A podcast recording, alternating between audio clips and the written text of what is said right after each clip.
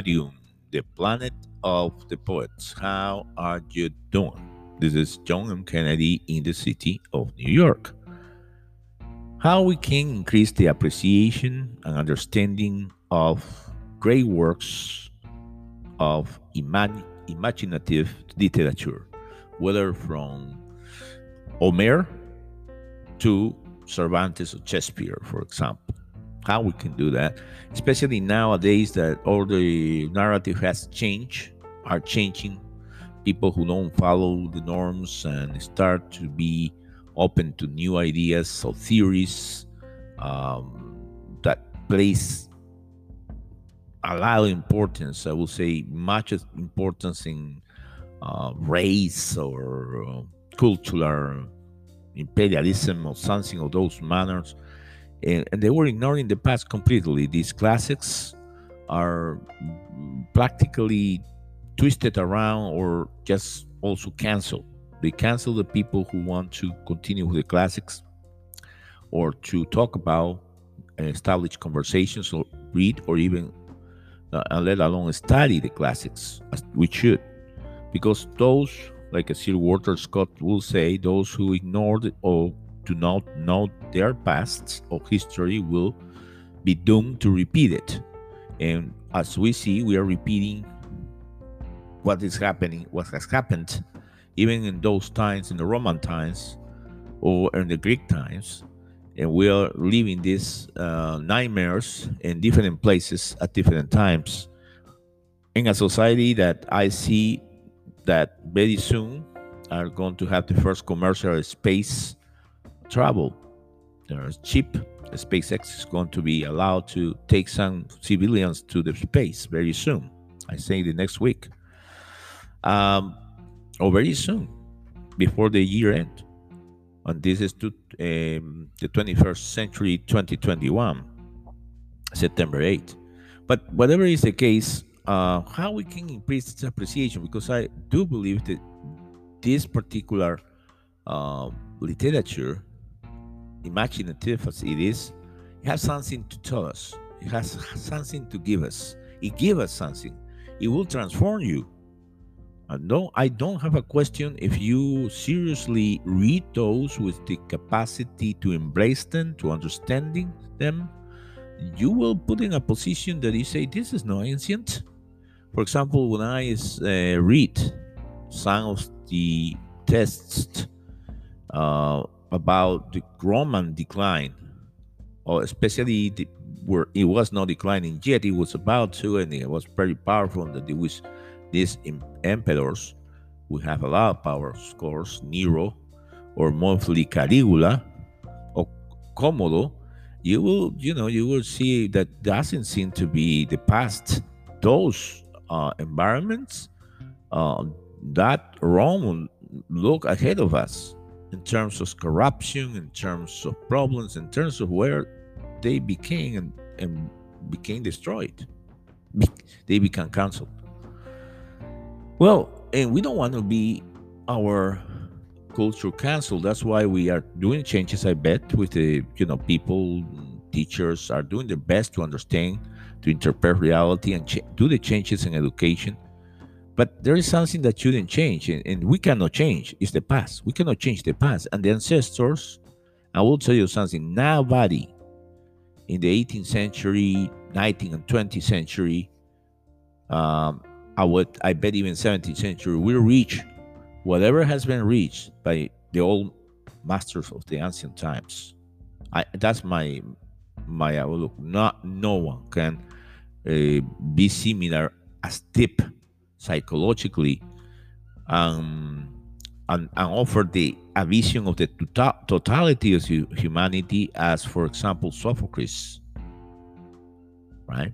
And i continue with others even homer homer and, and we, we know if he existed or not that's another theme but attributed to him is this iliad and odyssey that, that portrays this incredible amount of richness in terms of the epic uh, structure that give us um, the sides, the angles that are incomprehensible uh, in in other ways. We reach a, through the Odyssey and the Iliad apotheosic events that has transfer has uh, does uh, uh, mutate and talks to different ages in different ways.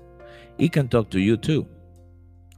Of course, for reading that, uh, you need to imp- improve your vocabulary in any at any you are an engineer and you have a master's degree or doctor's degree doesn't matter you know it depends maybe you're a master in med- you know medical uh, field you have studied some the roots in greek and latin but no matter there's some words and there's some the names are so beautiful for example in the iliad and the odyssey right those names uh, we never have heard before and that happens also with uh, the Nordic sagas, right?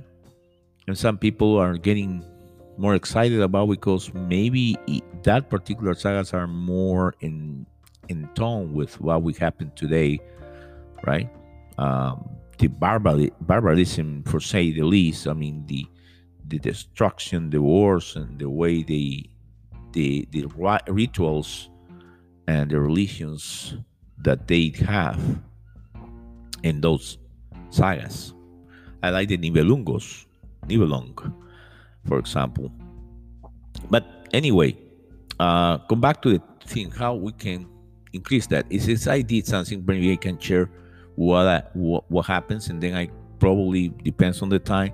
I will tell you some of the authors that I think are classic, classic as classic can be, and also uh, and for many reasons as well for the quality and for the integrity of their work you know their pieces of art so i will give that but um, seeing how we, we increase this awareness in us and in other people and share it mostly in young people. Also i will say in uh, another thing is ageism a lot of people say there is a uh, what I say a con- uh, concourse competition for this particular scholarship or this particular money and uh, you had to paint this or if it's a painting or sculpture or anything. For young people you had to be 30 years. But about to study you had to have 24 years or no more than 35 and be this and be that. I'm i believe you should be you have some prerogatives you should sign kind of prerequisites. Okay says for example you can say well it's, it's you are interested in following this particular research or investigation about this author or this theme you can do it right? And take the age out of there. You know, there are people who are 60 70 80 90 they are lucid and more lucid than people have 18 because they have the desire the emotional uh, stamina to go and search for it. And they have the capacity and the skills and they're also uh, has been trained for all his their life. And he chose because they completely do something about the, their education and their curiosity which is a lifelong learning experience and so it, it, all this is all this about uh, universities and I, and I see few of them and I'm glad to see that they don't put age limits, right? It's like say if you are if, if you are you don't have an arm, you can uh, study literature, or you know if you don't have legs, you can nonsense. You don't have limits in that. Um, you know, there's no limits about study, researching, especially about any subject, very technological, scientific, or liberal arts subjects. And I think, uh, well, some people lose some capacity to understand, to retain uh, knowledge. There is no proof that educated, well-intentioned, uh, emotional, uh, emotional, uh, stable people through the years can learn. There's no way that you stop to learn. Maybe you don't learn as much seem, uh, seemingly as young people do. But I, I bet there's not a difference. And I believe that type of ageism should get out of any university. I am calling you, uh, people, deans, the people who are in charge of these particular programs or programs that you do for educational purpose, uh, investigation to increase uh, revenue, because is that what you get your revenue from? From entities that will give you funds to continue the research, searching for talent. Talent is in every place, in every age. There is talented people who have 60, 70, 80, 90, even 100 years old, and they could con- they continue reading. I know them, I talk to them, I have listened them, and I have learned from them, and that's what stimulated me to continue. Well, this what a subject that I want to make sure that I uh, passing through. Uh, but the thing is how we can improve our understanding of the past and how we can improve our appreciation for the imaginative literature of the past, the great works of the ancient in the ancient people. I think you can make a reading, uh, a book, a book clue.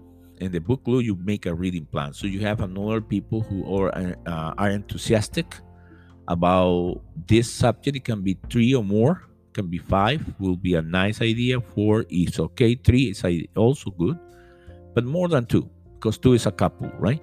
You want to create a group and more than a trio you can create a quartet. Four or five will be okay a group it looks like. And then you can if you continue very well you see how that's going to grow. But at least you have different uh, minds that will help you to converse about the reading list. And will be about you know, uh, a list that you made firstly, first of all, leading reading, a list of reading, pardon, uh, books listed that are classical books that you may have not uh, read or, or read, but at least that you were able to to to learn whether from a movie or whether from a friend or whether because they always talk about it was try to sell books right and uh, then you do some guides for each of the books, for each of the readings, some guidelines that will norm the way you will engage with the with the reading. And you follow through. And also after that you have a conversation a discussion a presentation or just introduction to the book presentation to the to the contents of the book, and different people will take some of the exertions in the book and will discuss the main aspects, the plots, the characters, the the authors of the, the author of the book, and so on, far and so on. And so you start reading the book like making a barbecue, right? Or uh, making uh, something, uh, cooking something. You cook the book in that way and then you will enjoy. That's a ba- the basic idea. The four people, five people that joins the book club joins the book club because they will having not only the knowledge of the past through the literature, through something imaginative, if no, uh, with the conjunction of a company of people who have the curiosity, share the curiosity, and in the same uh, by the same token will have enjoyment by doing that. Enjoyment will be of the main points, and you will find enjoyment. Others will look for transformation, will look for inspiration, because there are writers as well, poets that need to be inspired by the uh, epic um, tales, epic novels of the past. And that will happen, and has happened to me. And so enjoyment and understanding is important part of it. And how it happened to me, how this um, I you know I will say and related to some specific of one of the first um, book clubs that I developed. I saw in one, in one point we we were changing, I believe, campuses, new campus, and uh, we would change it. There were the books they need they needed to develop books so, so they have funds and they will need to write books right yeah pardon buy books so instead to the university buy books. They do. Did buy some books from technology. At that time, I was uh, teaching operating systems, right? And there's another thing about that, another issues about that, but that was my my my subject in technology uh, and uh, computer science and so they tell us all the different liberal arts, uh, technology, math. Um, I think with history and other things as well. Physics, I believe, were there, and some guy talking about you know different uh, different teachers of different walks of, of, professions. So we all together and we go into this big, um, big libraries. It was like a in, in New York. They took us through the bus and leave us uh, near different, not only Barnes and Nobles, the one who was in, I believe, in 21st, uh, in 21st uh, Street, I believe, or 17th Street. It's in Lower East Side and 7th Avenue, I believe. I don't remember. It was there. You know, it was the Barnes and Nobles after. It was the before, where you know more kids going to take the the um, books for the class, the textbooks. So was that was one. There was another library too, very very well known. I can't do I cannot remember, but it was like a a building full of books. So we went there and to find books. So uh, the most people went into the subject. The, math, the, math, the mathemat, uh, mathematician went to the mathematics. Those who taught um, networking went to networking. Those who taught operating system or technology go to find books about technology. But in the beginning, it was eight o'clock. The first thing I do, I went to, poetry. And then, secondly, literature, the classics, looking for Don Quixote, looking for some Shakespeare, Hamlet, Titus, some place, 1984, even though after that, that's the 20th century. That's George Orwell. But I look for those books, uh, classics, plays, uh, and some people came and say, "What what you doing? You should just um, do some um, buy some books for the for the school, for the college, for the school, for university uh, about your subject." And say, "Look, uh, like when you go to, I don't know if you compete. I competed, right? Pro, you know, no professional, amateur, and high le." I would say I represent national my national team uh, or my nation, my nation, and that's completely true. It was very hard, but you need to when you train, you need to heat it up. You need to warm up. And for me, to go to the subject I always teach, right, was something that I was in company with. But I, I have the pleasure to receive education from my teachers since primary school and after that, uh, general education education that was well, uh, to create well-rounded individuals, and that education didn't didn't skip didn't skip the the classics, the literature, the poetry. Poetry is part of my life, and not because I knew mathematics or was inclined to mathematics. I didn't see in the metrics of the of the verses. I don't. I didn't see beauty of, of, math, of math and even technology and um, so I, I, I respond to this person who's um, who was skeptic about it. I was warming up my mind. You warm up with soft uh, with soft uh, subjects, which are really not soft, but propellers, like emotional propellers for what you do after. And poetry should be always with you. Uh, literature and the classics, the ancients, Sophocles should be other Oedipo should be always with you.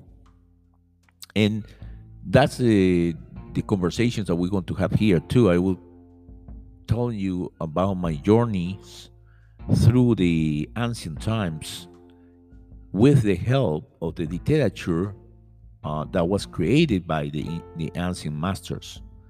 But now I tell you, after that, I pick up many, many books, more books than anyone, because I was no interested in just in that particular subject. Because I was, uh, I understood that there were liberal arts and there were teachers in liberal arts, but those teachers were looking for some books of the uh, 20th century, and that time was 20, 20th century still, uh, 21st century. And no, it was 2000, yeah, 2000, 2000. So it was 21st century already.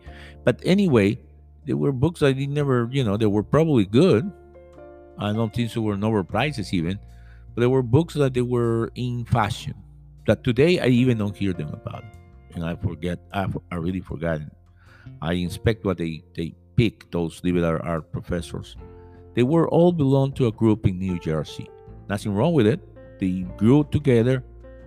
They went to college, most of them almost together, and they were hired and they now work they were working together. They form a group and the group was uh, thinking in groups. They like the same food they like this eating the same the same meetings and almost having the same and they were all all teachers of liberal professors of liberal arts whether in english writing or other subject i don't remember because they were part of the liberal arts education for technological uh, technology students.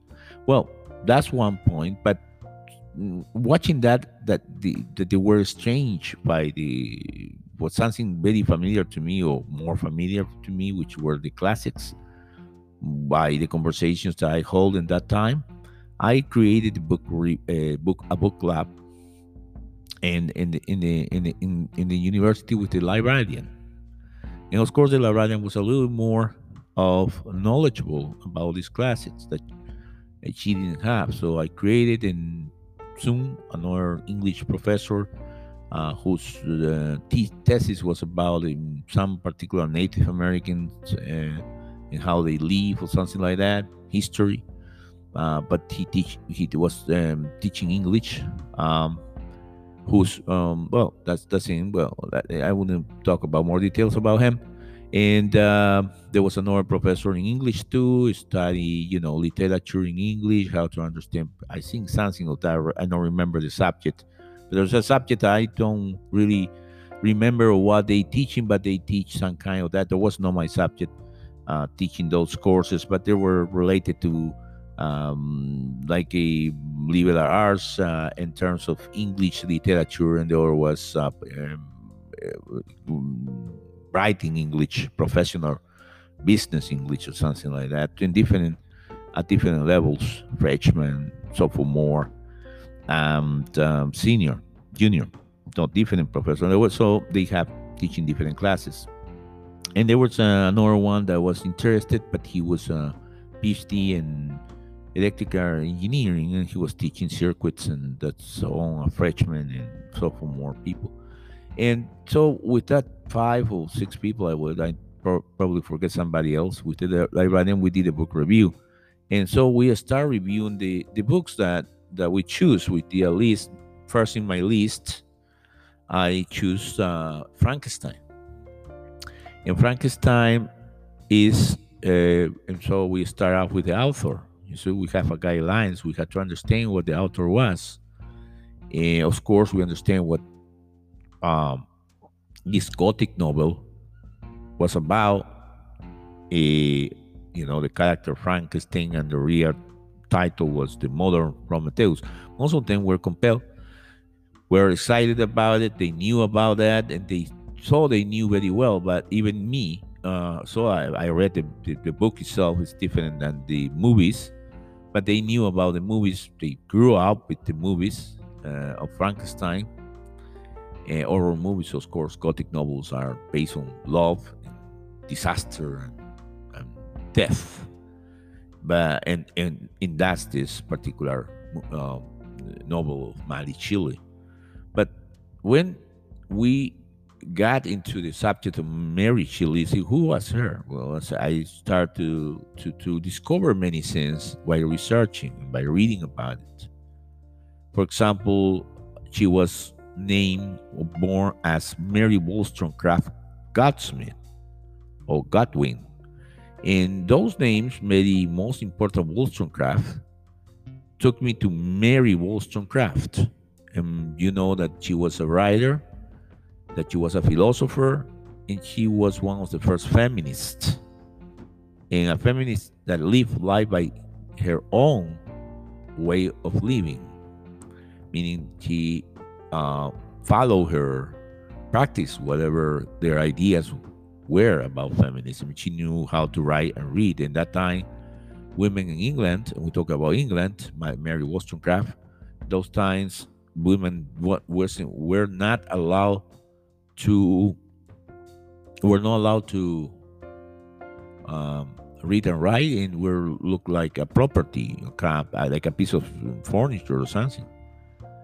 Even in that time in England, yeah, maybe they have a, a, a, a know, depending on the husband, they have more freedom or less. And since that she found herself her freedom, and she will marry William Godwin, another philosopher, a very important um, person who were uh, very for was part of the romantic movement, but mostly he wrote um, something about politics, has a book about politics, and William, but this guy was uh, more mostly sustaining the idea of anarchism.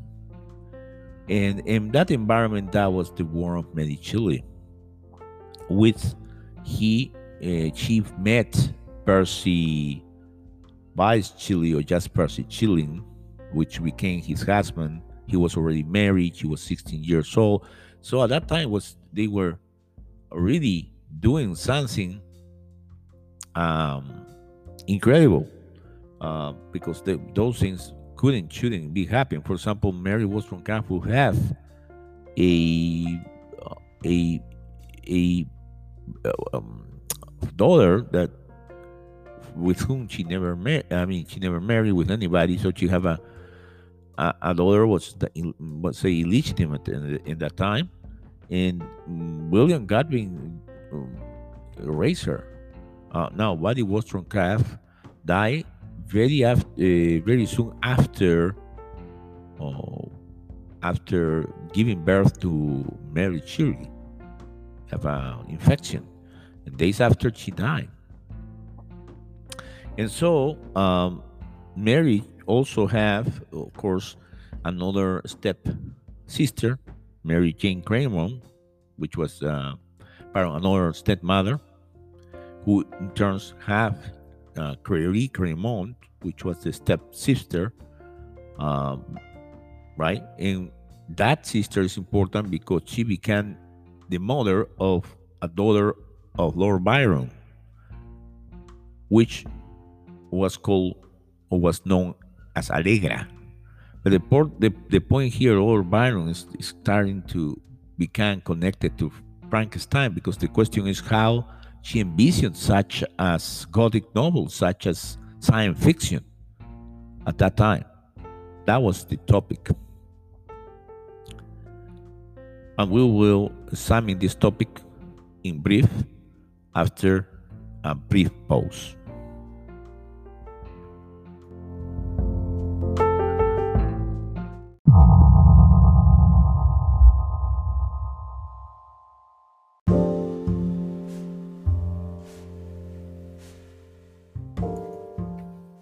Okay, so the topic is how Mary Shelley, 18 years old, actually get with a, an affair with Percy Shelley, one of the avant-garde poets of the time, how she became uh, with the idea of such a science fiction, early such a fiction novel as we say, Gothic novel, which involves death, pain, uh, all sorts of things, even love. So how? And uh, that question say, well, um, um, some people investigated, some people finally found.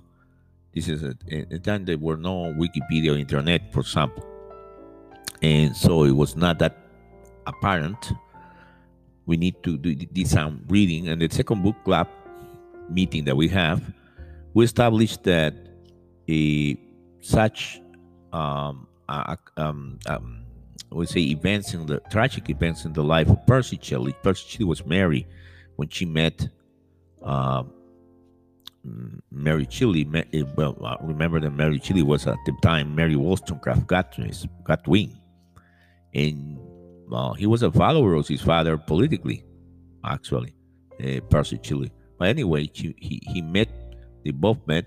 She was 16, he was 21, but he was already married. But after all this time, this is 1816, maybe they found um, uh, they met each other about, um, let's see, uh, eight, eight, maybe 1813. I'm unsure around that area. Well, she was 16 anyway. But the women, it seems like she loved. Percy Mary was an eximious, uh, was very good, was a very uh, articulated person. Um, he was also having great ideas, and of course, Mary Shelley, uh, uh, for you know, for her, he he saw in him and him like the epitome of his father's ideas. He was the real the real deal in terms of what his father wants, uh, and, and, and have um, um, and the pit. Oh, it was all his father uh, writings were uh, were saying. You know? His father, who was William Godwin, right? And so who I, by the way he he he will have uh, write many books so in this case um, on the event that happens is that the first wife of percy commit committed suicide and because of that they have i believe children percy want to have the custody of the children and the court some of the lawyers advised him to marry as fast as they could so he could have a better prospects to get the custody. Also, he never get the custody. They didn't approve the custody to him. But uh, anyway, he married uh, for this reason, Mary Shelley. And in that day, in that time, for the reasons of the scandals, because in that time they were very Puritan, religious persons. This is something that doesn't happen in the in the 19th century, in the early 19th century, right? Uh, so what they did is um, they um, they well they went in 1816 to visit and they took the sister uh, the stepsister Credit Grimond which will have as I would say with the mother of the Lord Byron they will visit Lord Byron. And Lord Byron have a physician who was very young which important quality this physician has, his physician of Lord Byron and friend, uh, John William Polidori, uh, what's the name of him? The the strange. He was an author. Besides, he was he was a writer. Besides to be a doctor, so in, in the special interest here is he writes. Uh, he wrote uh, in this past time past tense, he wrote uh, novels in, in, a new genre of terror. And these terror novels were about vampires. He created the uh, this particular. It was not Dracula, but it was about vampires. And um, so these uh, two people were there, and they were visited by these three people: Percy Shelley, which his newly wife, Mary wife, which was uh, Mary Shelley. Uh, right now, she was Mrs. Shelley, uh, and her sister Step of which was Credit Grimond. And in those conversations in Geneva, Switzerland, where Lord Byron was living at that time, which also Lord Byron has a beautiful poetry. You have to examine these uh, Hebrew melodies, but there's another theme altogether. And the other poetry too. Lord Byron was a great, great poet, as Percy Shelley, uh, Percy Shelley too. But okay, they went there. They are there, and they start, uh, you know, have a conversation, and they probably maybe John William Polidori or Lord Byron or both. They start talking these stories, scary stories about vampires. Who knows? And and that one of the nights she couldn't sleep, and she envisioned this novel that we know now as Frankenstein and Modern Prometheus. But this is only to tell you that that doesn't change in there. For us, it did. Uh, many people that were there, many liberal arts, the women, they were in, you know, they were um, feeling great about knowing about more about Mary Wollstonecraft. Some of them knew, some of them didn't never heard about it. They were uh, amazing about the achievements of Mary Shelley, but there was a controversy. Of course, some teachers uh, brought the subject that might uh, Percy Shelley, being a great writer, was the one who really wrote the Frankenstein that also was a discussion, another question in the, in the book club that make a lot of controversies and allow postures about the femi- they were feminists because there were professors that were women. So uh, bring a lot, um, we'll say, uh, vibrant uh, discussion about this issue, and we discovered that Mary Shelley was a very good um, uh, logger. He logged everything. She write everything that happened to her and the way it happens, what she was doing when she traveled. Uh, she logs, uh, she talks about, writes about what she was doing. So she was really very well documented. So it's documented what the changes um, were done or edited by Percy Shelley. Yes, Percy Shelley will help her, but most of the experts agree there was less than I, normally an editor will do for anyone or any author. He, he did less changes, did less editing work, right? So that's the real story here behind in that aspect.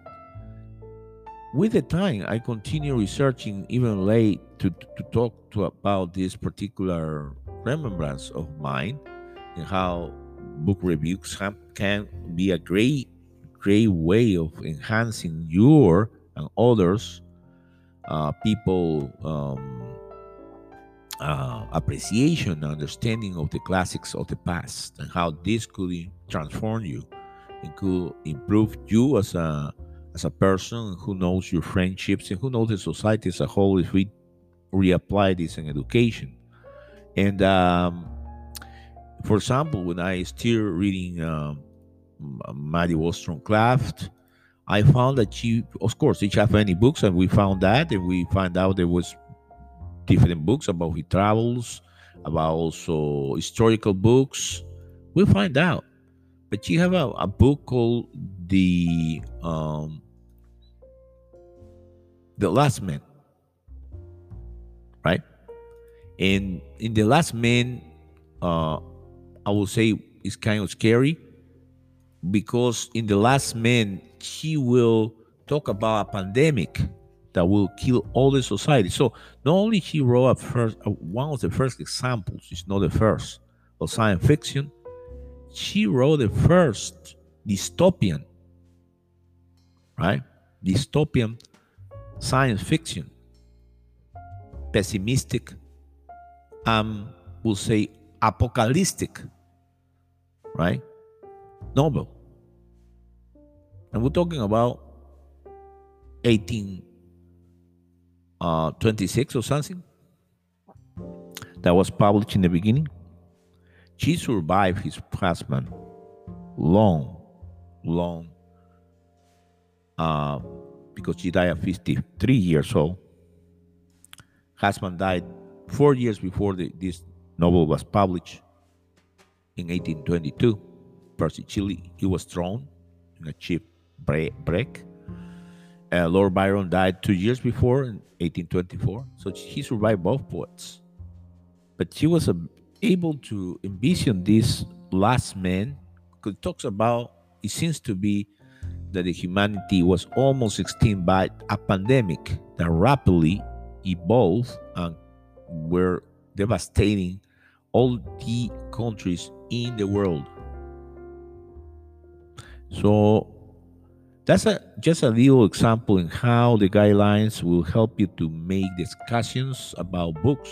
This was just about uh, the author.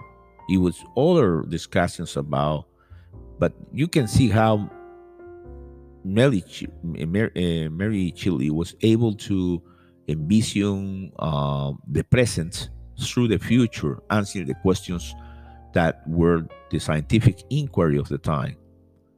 You know, for example, in uh, the use of electromagnetism, something new at that time, uh, especially the galvanism. The experiments was uh, done by Volta, in which um, they study the transformations of the chemical reactions into electricity.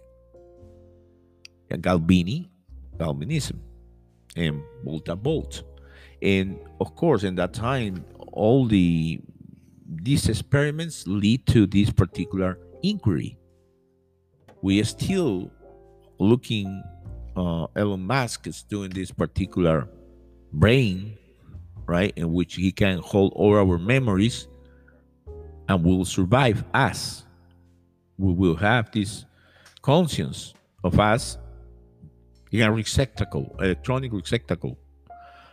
So our experiences, supposedly our conscience, will be in that in this kind of brains, and could have been or would have been transferred to other beings, imitating eternity.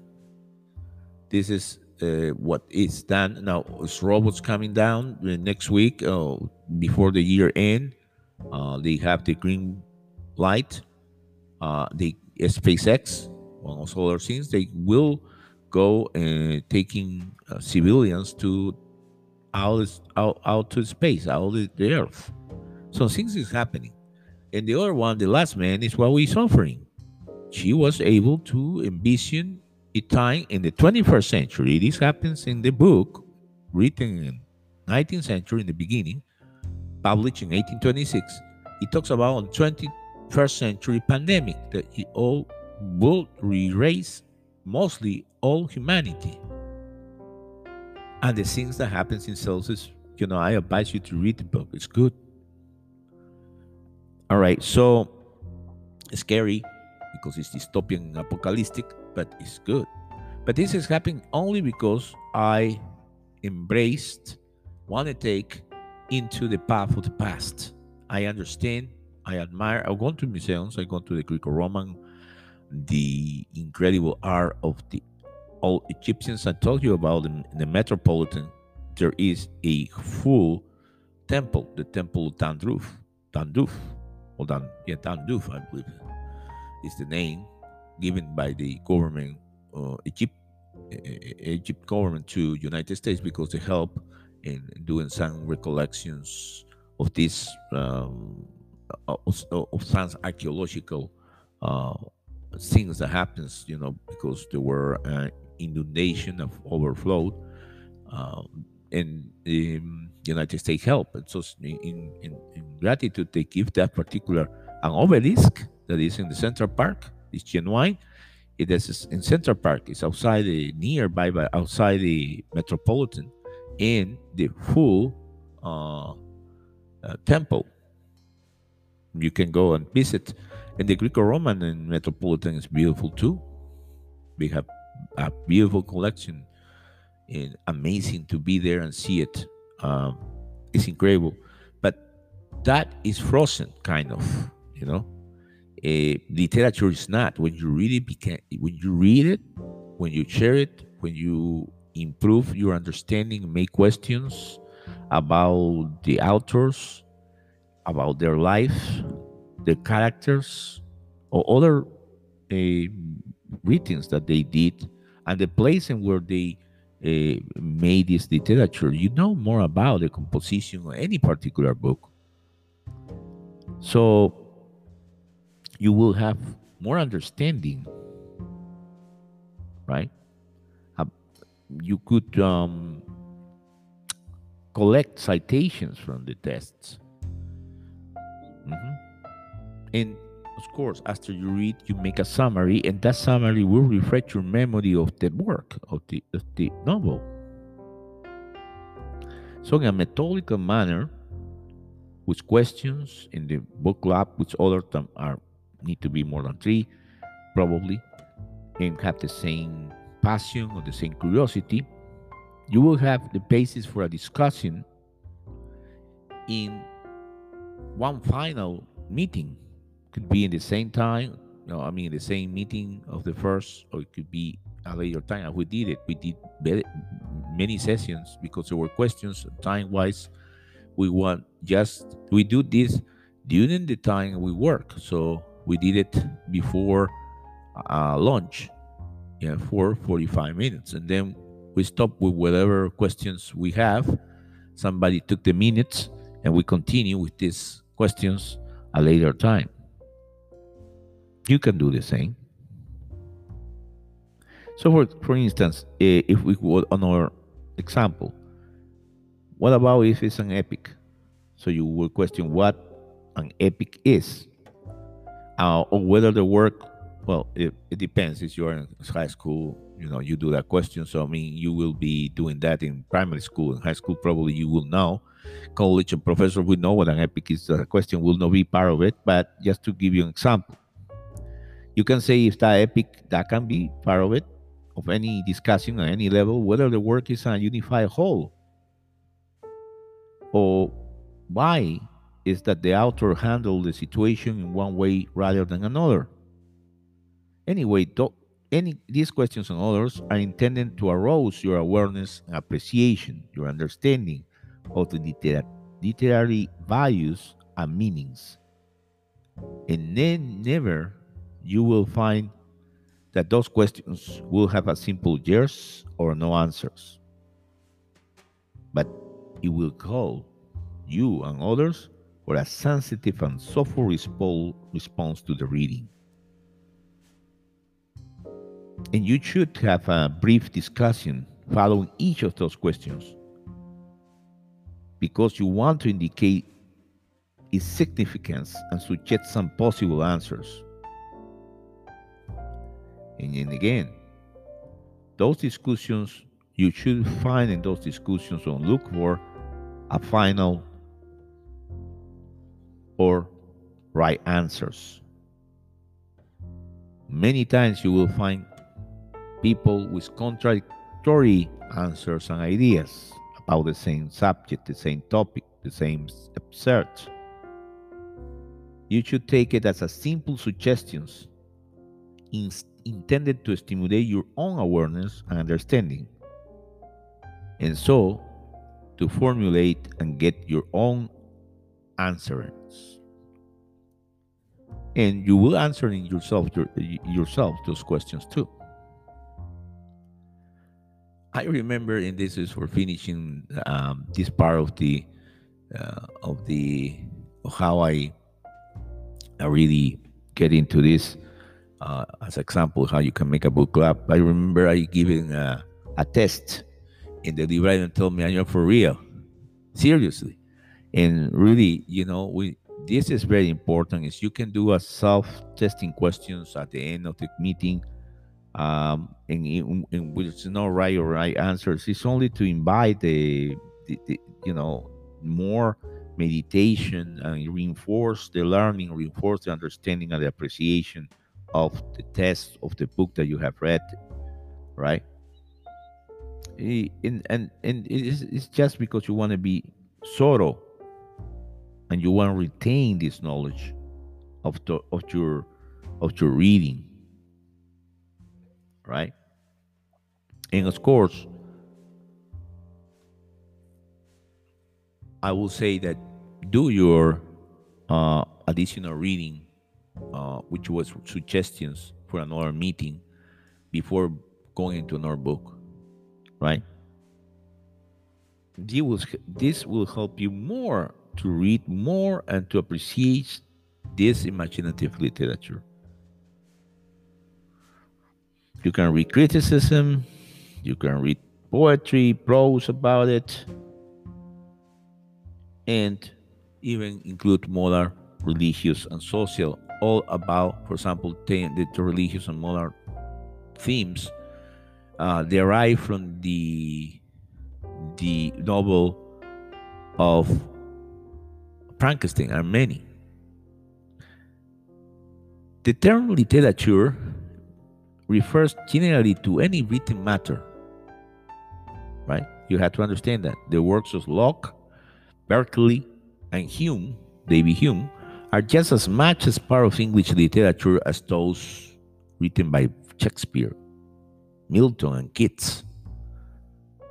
But the term is also applied in a special sense to lyric poetry, drama, epic, novels, the short story, and other forms of imaginative writing. And imaginative uh, literature is important, and that's where I'm going to lead in the following sessions of conversations about this uh, journey through that particular poetry, uh, to that particular literature type of literature. But I should remind that, or remember that it's sometimes very difficult to formulate a merely criteria and to draw a line between imaginative literature and other literature. Plato used dramatic dialogue and myth to express philosophical principles and problems. The works of Plutarch, Tacitus, and other historians are models of literature structure and style. Portraits of actual men and events often have the same literary, uh, literary qualities as portraits of fictional characters and events. Despite the borderline cases and the common literary excellence of the two types of literature, however, it is obvious that they are different types with different functions. Imaginative literature presents a fictional world, not the factual of historians and biographers. It appeals to our imagination, our emotions, our sense of delight our intimate personal experience, not to the powers of test or disinterested thought required by the scientists and philosophers. De Quincey's distinction between literature of power, the emotionally, the emotionally moving, and the literature of knowledge, the intellectual, intellectually instructive, is to point in most cases. It may be illuminating to know that imaginative literature is often more akin to the oral sagas, legends, folk tales, and romances of an early period of culture than to the literature of knowledge. Homer's epics are closely related to the oral chants sung by the ancient bards as banquets or around the campfire. Chaucer, Geoffrey, Geoffrey Chaucer, and Cervantes openly mimic the form of other storytelling in their works and reflect the avid audience listening to the telling of a good yarn. The other bard was a man talking or singing to men using his face, body, gestures, and especially the sounds of his voice. Something of these elemental qualities is expressed in written works in other ways. Rhetorical power, the gift of gap, the love of word sounds and combinations, the powerful or tender organ tones of the human voice. These are to be found in great imaginative writers all through the ages in Aristophanes, Rabelais, Shakespeare, Milton, Fielding, Melville, Joyce, and Dylan. Thomas. Our 20th century embodiment of the ancient bard. Reading imaginative literature, therefore, is not just a visual process of discerning symbolic signs on a piece of paper. It is also a process of hearing sounds, either in the mind's ear or through other recitation.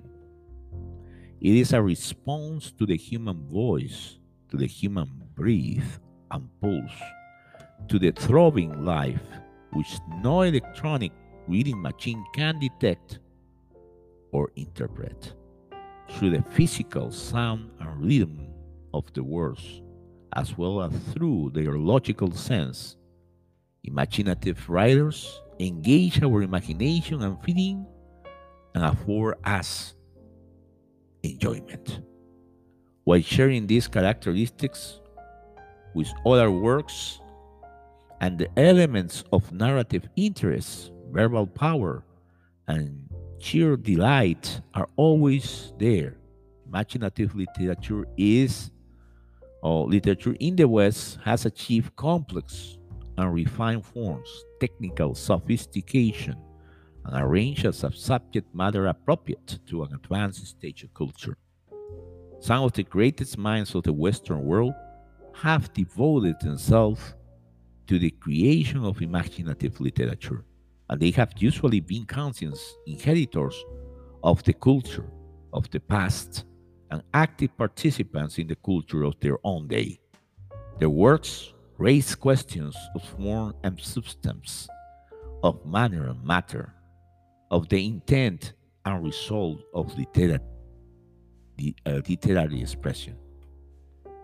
Unfortunately, or perhaps fortunately, there is only one formal work of literary criticism.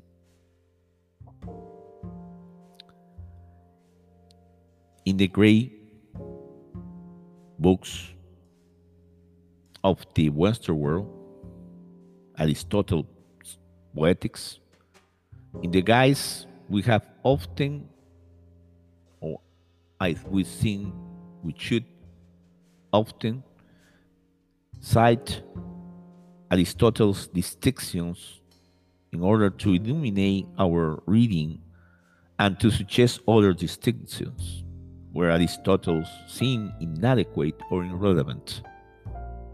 We have also, as readers,